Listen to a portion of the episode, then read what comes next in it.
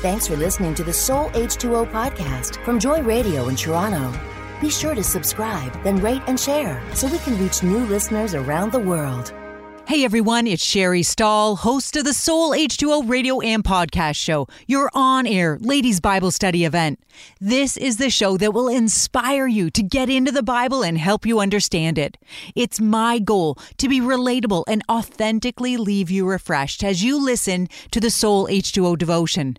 This week, my intention is to help you see yourself as God sees you. I'm so excited you've tuned in for today's episode, number 113 You Are Beautiful. I'm dedicating this episode to my nieces and daughters, one by birth and the others in love. If you're not one of those young women, but you're listening, don't feel left out. I've been praying for you too. I want this message to sink deep into your heart and settle into your soul. Today, we won't have an interview guest as I've had this message burning on my heart to share, and I love to go a little deeper with you than just a quick Soul H2O devotion. To help you get the most out of the teaching, you can download one of the Soul H2O journal pages to take notes. You can even use them for your personal devotions and find them on today's show notes at soulh2o.com slash 113. After the first music pick song, we'll dive into today's Soul H2O teaching. But for now, be inspired by Tasha Layton singing Look What You've Done. Look what you've done. I'm singing, look what you've done. When my daughter Shelby was a teen, I spoke at a youth retreat she attended. The leaders asked me to plan the weekend around the message of how God sees us, using the title of Pure Beauty. And girl, that's exactly how God sees you pure beauty. In the midst of planning, someone asked, Why in the world would you plan a whole weekend at church centered around beauty? Isn't that superficial? They said. It's not very spiritual for a church group to talk about, is it? Well, it may not be spiritual, but that doesn't mean that God doesn't care about it. You see, God made you body, soul, and spirit. There's three parts to each one of you. John and Stasi Eldredge, in their book Captivating Unveiling the Mystery of a Woman's Soul, explain that there are three things that every woman in her heart longs for. The first, to be romanced, and not just by a man. You've got to read the book to understand that one. But number two is to play an irreplaceable role in a great adventure. And last but not least is to unveil beauty. To enjoy beautiful things and to want to be beautiful is naturally feminine. To be honest, it's actually just naturally human. It's okay. I believe it's a God given desire in the heart of women to love beauty. Think about it. Little girls want to play dress up. They're brides and fairies, butterflies and princesses. When Shelby was little, she'd put on my heels and jewelry or anything else of mine that she could get her hands on, and those clicky little plastic heels. Boys like to dress up too, but they're cowboys and superheroes, seldom wear heels. Girls like glitter and sparkles. Most boys don't willingly wear anything that shines. The problem is that often the desire for unveiling beauty can get out of balance. Some women have made beauty their focus, their goal, and sometimes their obsession. Now, this isn't just a new thing either. Take a history lesson and you'll learn some of the crazy things women have done to try and attain what they deem as beautiful. Historically, women want the look of smaller waists so their bosoms look bigger and medieval times up to the early 1900s, women would tie up their corsets so tight to attain this look, they would often pass out, cause damage to their internal organs, and often break ribs. Ancient Chinese women would bind their feet so they wouldn't grow because they thought that small feet were more beautiful. People are buying again into this trap and getting something called the Cinderella procedure for toe shortening. Geisha women cover their skin in white paint because they think pale skin is more beautiful than their lovely skin. We pluck or painfully wax unwanted hair. Women in Nairobi are injecting chicken feed into their butts to make them bigger. Women go on fad diets that are unhealthy for them to try and have that perfect size. And sadly, some girls never feel the right size and end up with an eating disorder. Face cream to decrease wrinkles has turned into a multi billion dollar industry, and now that's not enough for us aging girls. There's Botox, Rejuvaderm, and plastic surgery. Years ago, there was a TV series called Extreme Makeover, where they took what they deemed as unattractive people, performed months of plastic surgery on them, and transformed them into unrecognizable beauties. On some shows, they help people with deformities and other things, and you know, that was wonderful. But the show heightened the desire for perfection. Since then, plastic surgeons are everywhere, and everyone seems to be getting sculpted. In 2015, a model named Pixie Fox from Sweden sought out surgical methods in her obsession to break the world's smallest waist record. She had six ribs removed, yet never achieved her goal. As I watched videos on this young woman, my heart ached. She expresses something many girls would relate to an inner feeling that she didn't look good enough. After over $100,000 in plastic surgery and unknown amounts on clothing, makeup, hair products, and jewelry. Sadly, after all this effort, Pixie still sees things she doesn't like about herself and wants to change. The saddest part is that before all of these alterations, Pixie was a pure beauty, seriously gorgeous, yet her mind kept lying to her. Remember Heidi Montag from the show The Hills and how she almost died because she had too many plastic surgery procedures in one day? We women can be crazy. Someone said Jesus Christ will give you the ultimate extreme makeover. Just remember, he always starts from the inside out. Philippians 2:13 says, "For it is God who works in you." God wants to do an inner healing to help bring your beauty from the inside out. What we talked about in last week's episode, number 112, Jesus came to heal your heart with Jennifer Evaz. Sadly, as human nature happens, people often go from one side of the ditch to another instead of finding the truth, most often in the middle. Whole denominations have totally veered away from any form of beautification because they want to stay free from any bondage of self, afraid to get caught in beauty's evil desires. Sometimes in church, we can so overemphasize the need for inner beauty, we make outer beauty something to look down on, almost a sin of sorts. This doctrine of holiness being an outward issue comes from two portions of scripture where Paul and Peter instruct women to not spend time on their outward appearance. In 1 Timothy 2 9 to 10, Paul says, I also want the women to dress modestly, with decency and propriety, adorning themselves, not with elaborate hairstyles or gold or pearls or expensive clothes, but with good deeds, appropriate for women who profess to worship God. Then Peter says in 1 Peter 3, verses 3 to 5. Your beauty should not come from outward adornment, such as elaborate hairstyles and the wearing of gold jewelry or fine clothes. Rather, it should be that our inner self, the unfading beauty of a gentle and quiet spirit, which is of great worth in God's sight. For this is the way the holy women of the past who put their hope in God used to adorn themselves. Now, Although I agree with Peter and Paul's sentiment expressed in these verses that inner beauty is the purest form of beauty, these passages are parts of Scripture that seem to include the opinions of these two men that were never expressed by Jesus or any other writer in the Bible. I do believe that working on your inner beauty is most important, but I don't believe that working on your outer beauty is wrong. I've always been of the opinion, as my college buddy often said, that if the barn needs painting, paint it. Okay, I'm joking, but I do believe that God placed beauty on the inside and on the outside of every one of you listening. I also believe, like author Stasi Eldredge, that God placed a longing in every woman's heart to unveil beauty. So, if God placed the desire for beauty inside of you, why? Why did He put it there? Why did God give you the desire for beauty? Well, you'll have to come back after the break to find out why.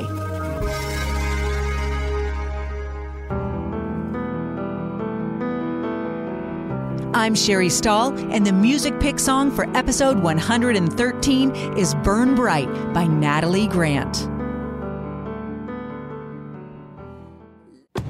The warmer weather means you're always on the move, and the My Joy Radio app means the songs you love and the encouragement you crave move with you. Never miss another minute with 24 7 access to the Joy Radio live stream. Get the latest messages from the ministries you love delivered right to your smartphone, or download them ahead for offline listening. Be uplifted, whether at the office or the beach. The My Joy Radio app, available now. Thanks for listening to the Soul H2O podcast from Joy Radio in Toronto. Be sure to subscribe, then rate and share so we can reach new listeners around the world.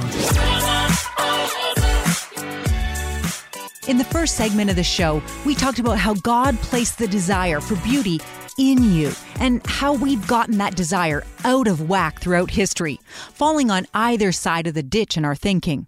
We tend to either obsess about the way we look on the outside or abase our desires to be beautiful and see them as ungodly, seldom reaching the balance I believe that God desires for us to live in.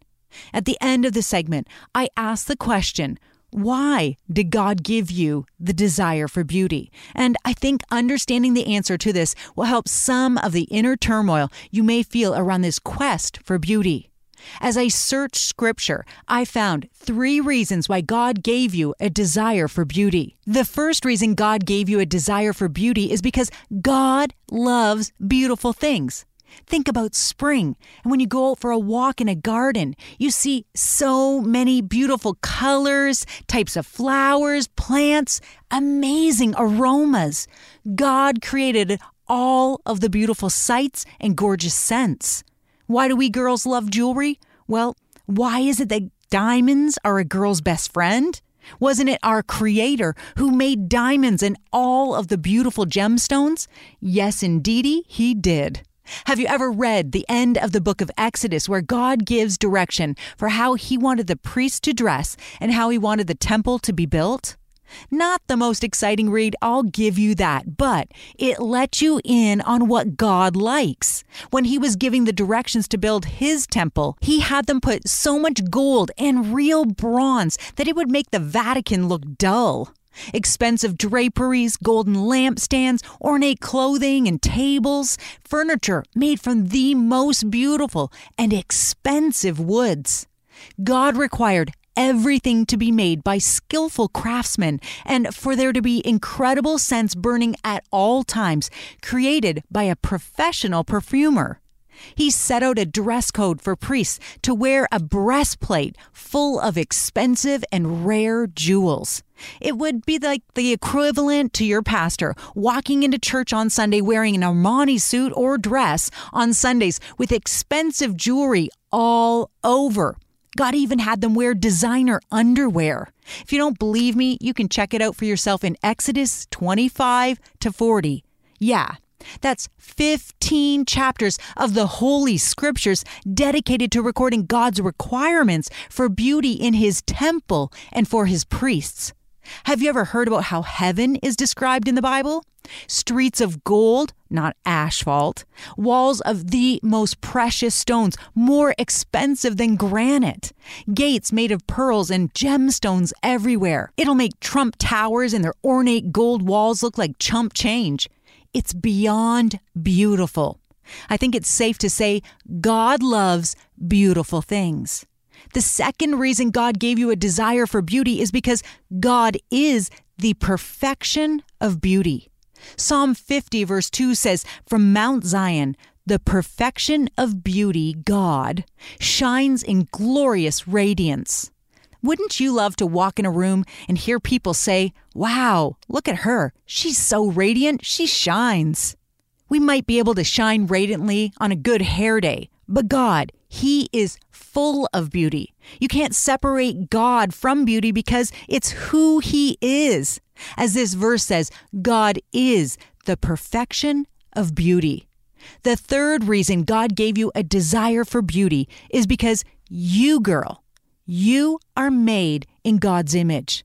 In Genesis chapter 1, we read how for six days God was busy creating. After God made woman, he stopped. I'd like to think he saved the best for last. Either that or we did him in. Some say that women are the crown of creation. And in the book Captivating, John and Stasi Eldredge wrote, The essence of a woman is beauty. And I quite agree. After God created the sun, moon, and stars, the sea and its creatures, plants, flowers, animals, and birds, he said it was good. But after he made people, the Bible says he looked and said it was very good. That's what God thinks of you. Very good. And thinking about you makes him happy. Isaiah 62, verse 5 says, As a bridegroom rejoices over his bride, so will your God rejoice over you. The Bible lets you know what God thinks about you, and his thoughts are good. But the enemy of your soul tries to twist this and make you feel like you're less than, not pretty enough, not good enough, not, not, not. It's all lies from the father of lies.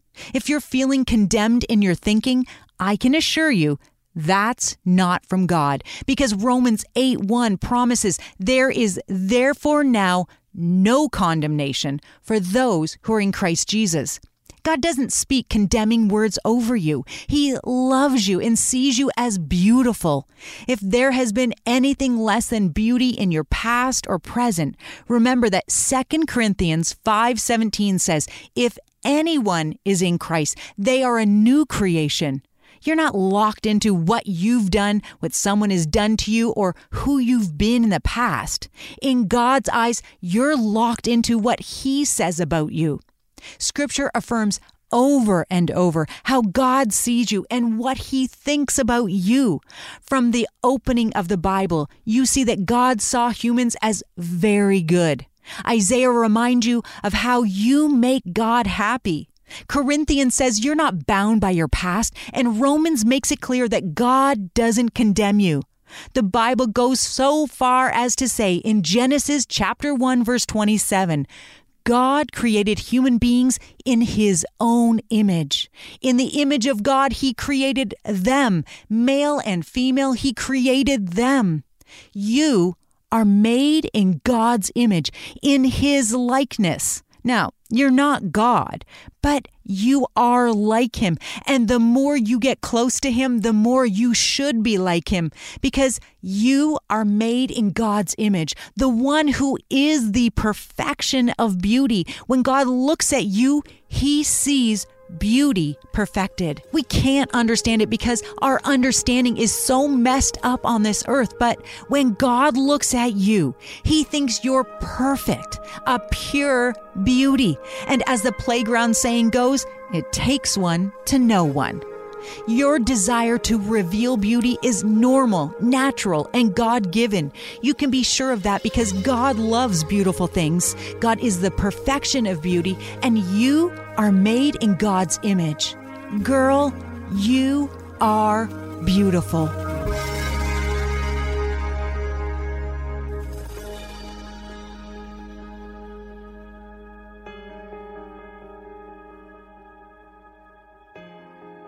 I'm sure you've heard it said before that Jesus is the King of Kings. I'm hoping this understanding changes your perspective when you read Psalm 45:11 that says, "The king is enthralled by your beauty." No matter what others say or what your negative thoughts are towards yourself, the truth is that God sees you as a pure beauty. My challenge for you this week is to get in front of the mirror every day, at least once a day, and repeat these words until they sink deep into your soul. God, help me see me the way you see me. I'm fearfully and wonderfully made by you. Your works are wonderful, and I know that full well. I am beautiful. From all of us here at Joy Radio, we're so glad you joined us for episode 113. You are beautiful. Because, girl, you are. Make sure to check out the show notes for links to anything mentioned in the show, scripture graphics, and one with the challenge declaration I just said at soulh2o.com slash 113. I hope you'll share this episode with your friends and family, subscribe on your favorite podcast app, and leave a five star review.